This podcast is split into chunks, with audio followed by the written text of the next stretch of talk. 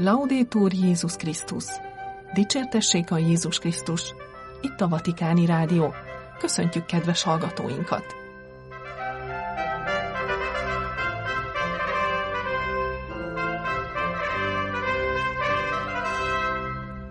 A mikrofonnál a szerkesztő Somogyi Viktória. Pénteki műsorunk tartalmából.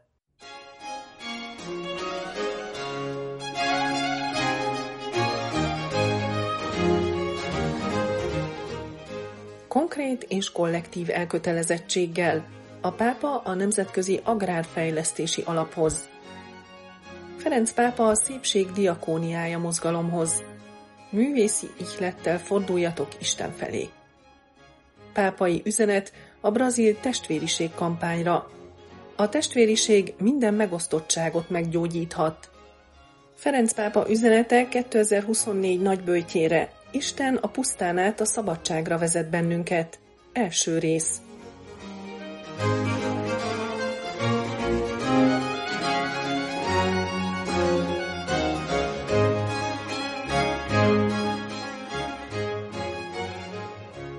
Konkrét és kollektív elkötelezettséggel haladjatok előre. Ferenc pápa a Nemzetközi Agrárfejlesztési Alaphoz. Csütörtökön délelőtt fogadta Ferenc pápa a Nemzetközi Mezőgazdasági Fejlesztési Alaptagjait, akik most tartják találkozójukat, amelyen időt és energiát nem kímélve szentelők magukat egy jobb világ építésének, amelyben senki emberi méltósága nem sérül, és ahol a testvériség valóságá, öröm és remény forrásává válik. A mai világ szívszorító kettősséggel néz szembe, szólt a pápa. Egyrészt emberek milliói csútja ésség, másrészt a nagy érzéketlenség élelmiszer pazarlásban nyilvánul meg. Az évente kiselejtezett élelmiszerek üvegházhatású gázokat termelnek, miközben az élelmiszer helyes elosztása elegendő lenne minden éhező táplálására. Ezek a bizonytalan idők a világot veszélyes határokig sodorják. Az éghajlat megváltozik, az erőforrásokat kifosztják, a konfliktusok és gazdasági válságok emberek millióinak megélhetését veszélyeztetik. Ennek kárvalótja elsősorban a vidéki lakosság, mivel nem rendelkezik az éghajlatváltozás és az ellenséges kerések megfelelő kezeléséhez szükséges forrásokkal. Az őslakosok is szenvedés, nélkülözés és bántalmazás áldozatai. Egy másik elhanyagolt csoport a nők akik az élelmezés bizonytalanság miatt szenvedő családok több mint a felének a pillérei a vidéki területeken, ahol sok fiatal nem rendelkezik képzettséggel, forrásokkal és lehetőségekkel. Az ifjúság jelenti a vidéki közösségek jövőjét, és ebben rejlik a megújítás és a pozitív változás nagy lehetősége. Mindenhez szembe kell nézni a problémákkal, főként az éhezéssel és a szegénységgel, amiket nem stratégiákkal vagy teljesíthetetlen kötelezettségekkel, hanem a kollektív cselekvés adta reménnyel lehet legyőzni. A pápa arra hívja az agrár alapot, hogy dolgozzanak együtt egy befogadó mezőgazdasági és élelmiszerrendszer kiépítésén. Ezt segíthetik a fenntartható és környezetbarát mezőgazdaság előmozdításán szolgáló kutatási és technológiai programok is. Elengedhetetlen az élelmiszer pazarlás megszüntetése és az erőforrások igazságos elosztásának támogatása. A mezőgazdasági áruk szállításának és tárolásának támogatása jelentősen csökkentheti a kistermelők veszteségeit, akik a naponta elfogyasztott élelmiszer egyharmadát állítják elő. A Szent Atya isteni segítséget kért végül az agrár alap tanácskozásához, hogy bölcsesség, empátia, valamint a lojális együttműködés és szolgálat szelleme vezesse őket abban, hogy leküzdjék a kirekesztés, a szegénység és az erőforrásokkal való helytelen gazdálkodás okait. Mindezt tegyék az igazságosság, a szolidaritás és az együttérzés egyetemes értékeivel, a közjú, a béke és a társadalmi barátság szem előtt tartásával, amelynek révén várható az emberiség integrál fejlődése terén óhajtott változás zárta rövid beszédét Ferenc pápa. Ferenc pápa a szépség diákónia mozgalomhoz. Művészi ihlettel forduljatok Isten felé.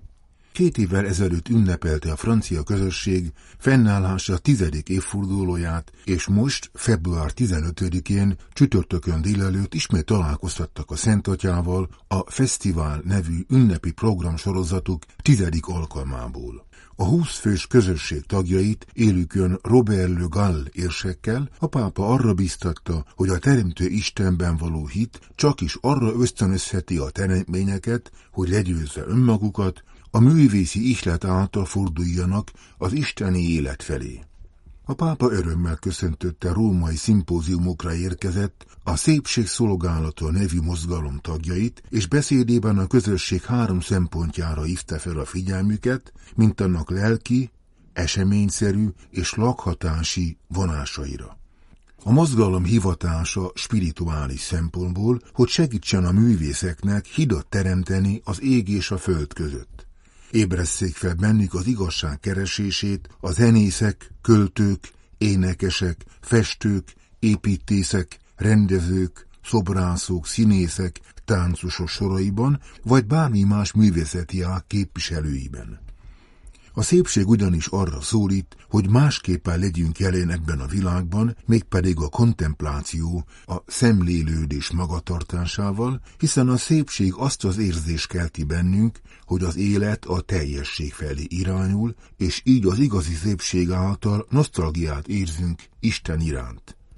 A teremtő Istenbe való hit csak is arra ösztönözheti a teremtményt, hogy önmagát legyőzve az isteni élet felé forduljon. A második dimenzió francia szóval emenomancial eseményszerűséget jelent, hiszen a szépség szolgálata a társulat találkozóin, bemutatóin, koncertjein és előadásain keresztül segíti a művészeket, hogy megújítsák az egyházzal folytatott gyümölcsöző párbeszédet. Mindebben a művészek felfedezhetik az egyház közelségét, amely párbeszédet kezdeményez a kultúrával, a művészek életével, legyenek akár hívők, akár nem. A harmadik úgynevezett rezidenciális dimenzió a művészek lakhatását érinti, aminek kérdésében éppen a mozgalom gyümölcsöző apostolkodásának köszönhetően művész otthonokat teremtettek számukra szerte a világon. A művész életét gyakran magány, olykor depresszió és nagy benső szenvedés jellemzi, hangsúlyozta a pápa. A mozgalom feladata, hogy felszínre hozza a művészben a benne rejlő szépséget, hogy ők maguk legyenek ennek a szépségnek az apostolai, amely életet, reményt és boldogság utáni szomjat teremt. Ez a küldetés erősíti a művész méltóságát, aki így már nem érzi, hogy elutasítják, félreértik, peremre szorítják és kirekeztik. Végül a pápa arra buzította őket, hogy legyenek a népek közötti harmónia, a kultúrák és vallások közötti harmónia énekesei, ami most különösen fontos az emberiséget megrázó mindenféle erőszak, háborúk, társadalmi válságok világában. Ráadásul ma sürgető szükség van az ember és környezete harmóniájának újjáteremtésére. A művészet ugyanis nagyon erőteljes eszköz arra, hogy közvetítse a természet szépségének üzenetét. Zárul Ferenc pápa buzdítása a Szépség Szolgálata nevű francia mozgalom tagjaihoz.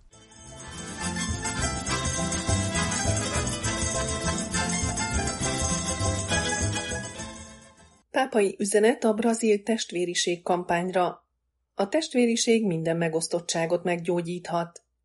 Ferenc pápa arra hívja a brazilokat, hogy vegyenek részt a 2024-es testvériség kampányban, amely felhívja a figyelmet az éhező emberekre. A helyi egyházi kezdeményezés idén ünnepli elindításának 60. évfordulóját. Ahogy az egyházban a nagybőjt kezdetét a hanvazó szerda jelöli, a brazil püspökök ezen a napon indították el a minden évben megrendezett testvériség kampányt, idén 60. alkalommal. A kezdeményezés célja, hogy felhívja a figyelmet az élelmiszer bizonytalansággal küzdő közel 33 millió brazilra. Brazília lakossága 215 millió fő. Ferenc pápa támogatásáról biztosította a testvériség kampányt szerdán küldött üzenetében. Megköszönte a brazil püspököknek a 60 éve indított kampány népszerűsítését, amely arra hív mindenkit, hogy nyújtson kézzel fogható segítséget és lelki támogatást a rászoruló embereknek. Az idei kezdeményezés a testvériség és társadalmi barátság címet viseli. Mottója, ti minnyájan testvérek vagytok, ami Jézus szavait idézi tanítványaihoz Máté evangéliumából. Testvérekként arra kaptunk meghívást, hogy igazi egyetemes testvériséget építsünk, amely jobbá teszi életünket a társadalomban és túlélésünket a földön, közös otthonunkban, anélkül, hogy szem elől veszítenénk a mennyet, ahol az atya minnyájunkat gyermekeiként fogad. Ferenc pápa sajnálatának adott hangot, hogy napi tapasztalataink rávilágítanak az önzés számos árnyékára és jelére, amelyek az éhezéssel és a szegénységgel szembesülő emberekben nyilvánulnak meg. Ezért mindenkit arra kért, hogy terjessze ki szeretetét azok iránt, akiket nehezen vagyunk képesek érdekterületeink részének tekinteni. A pápa reményének adott hangot, hogy a brazíliai egyházban sok gyümölcs teremhet nagybőti útja során. Kifejezem a kívánságomat, hogy a testvériség kampány ismét segítse ennek a szeretett nemzetnek az egyéneit és közösségeit az Urunk Jézus Krisztus evangéliumához való megtérésük során, legyőzve minden megosztást, közönyt, gyűlöletet és erőszakot. Ferenc pápa a brazil hívekhez küldött üzenete végén az aparecidai szűzanya a nemzet védőszentje oltalmába ajánlotta őket, és arra kérte őket, hogy imádkozzanak érte.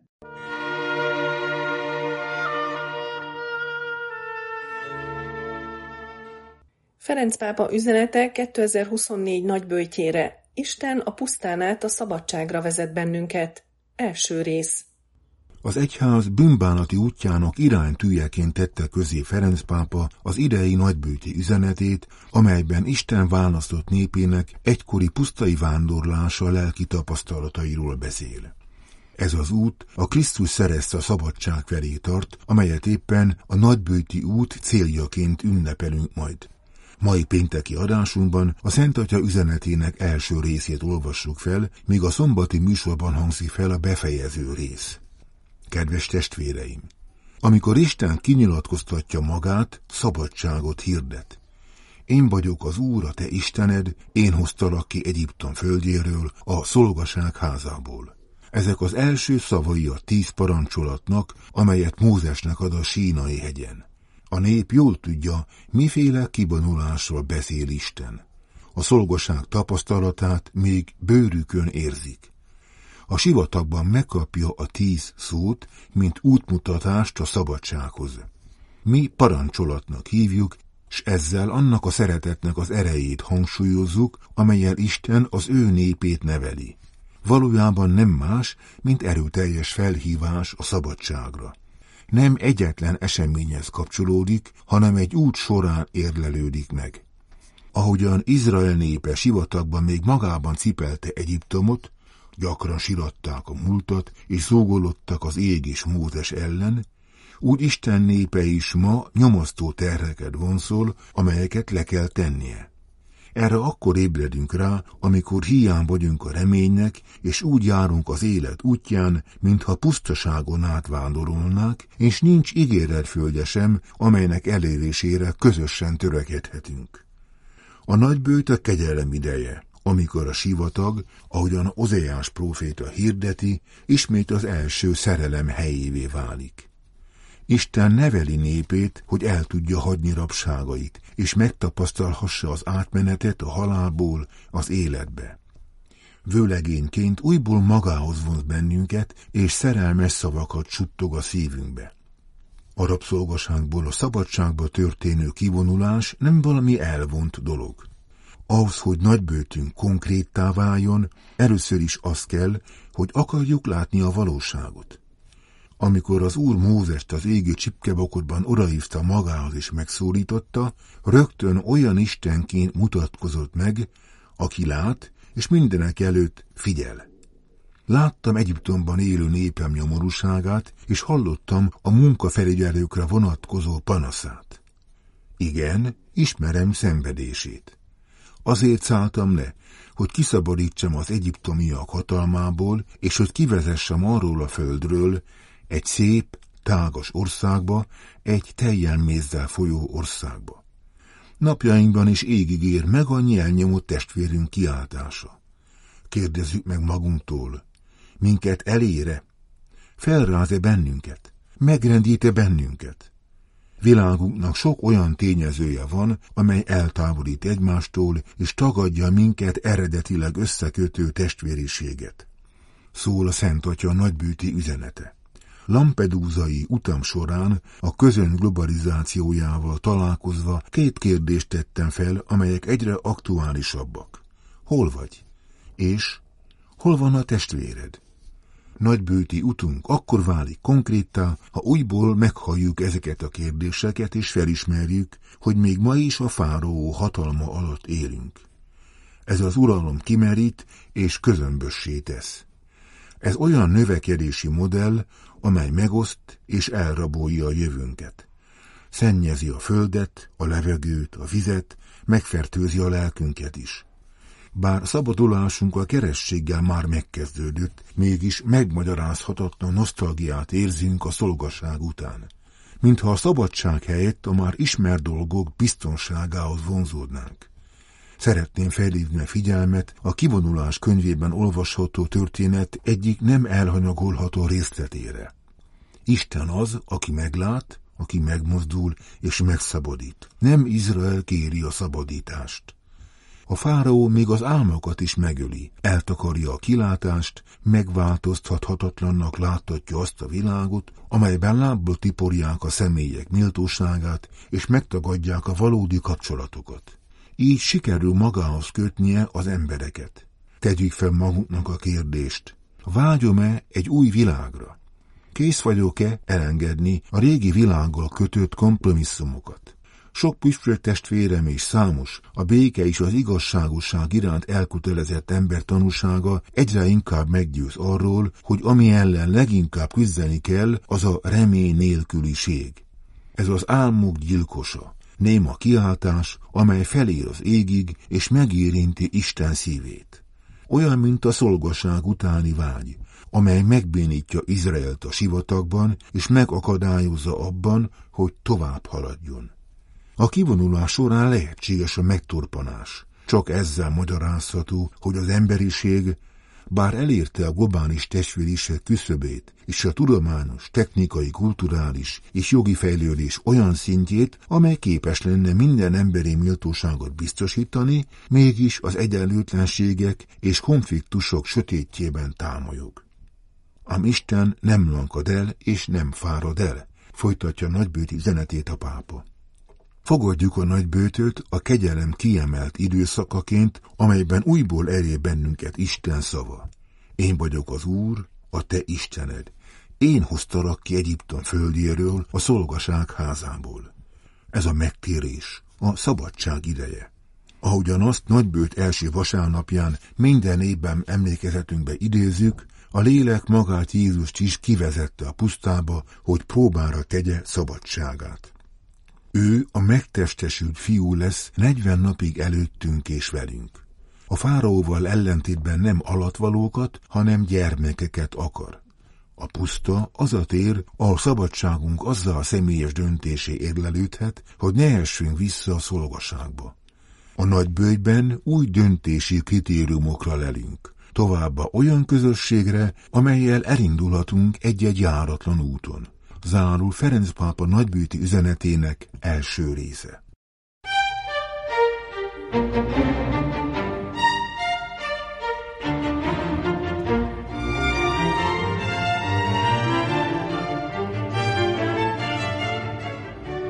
Itt a Vatikáni Rádió, kedves hallgatóink, pénteki adásunk véget ért. Búcsúzik a szerkesztő, Somogyi Viktória. Dicsértessék a Jézus Krisztus, Laudétur Jézus Krisztus.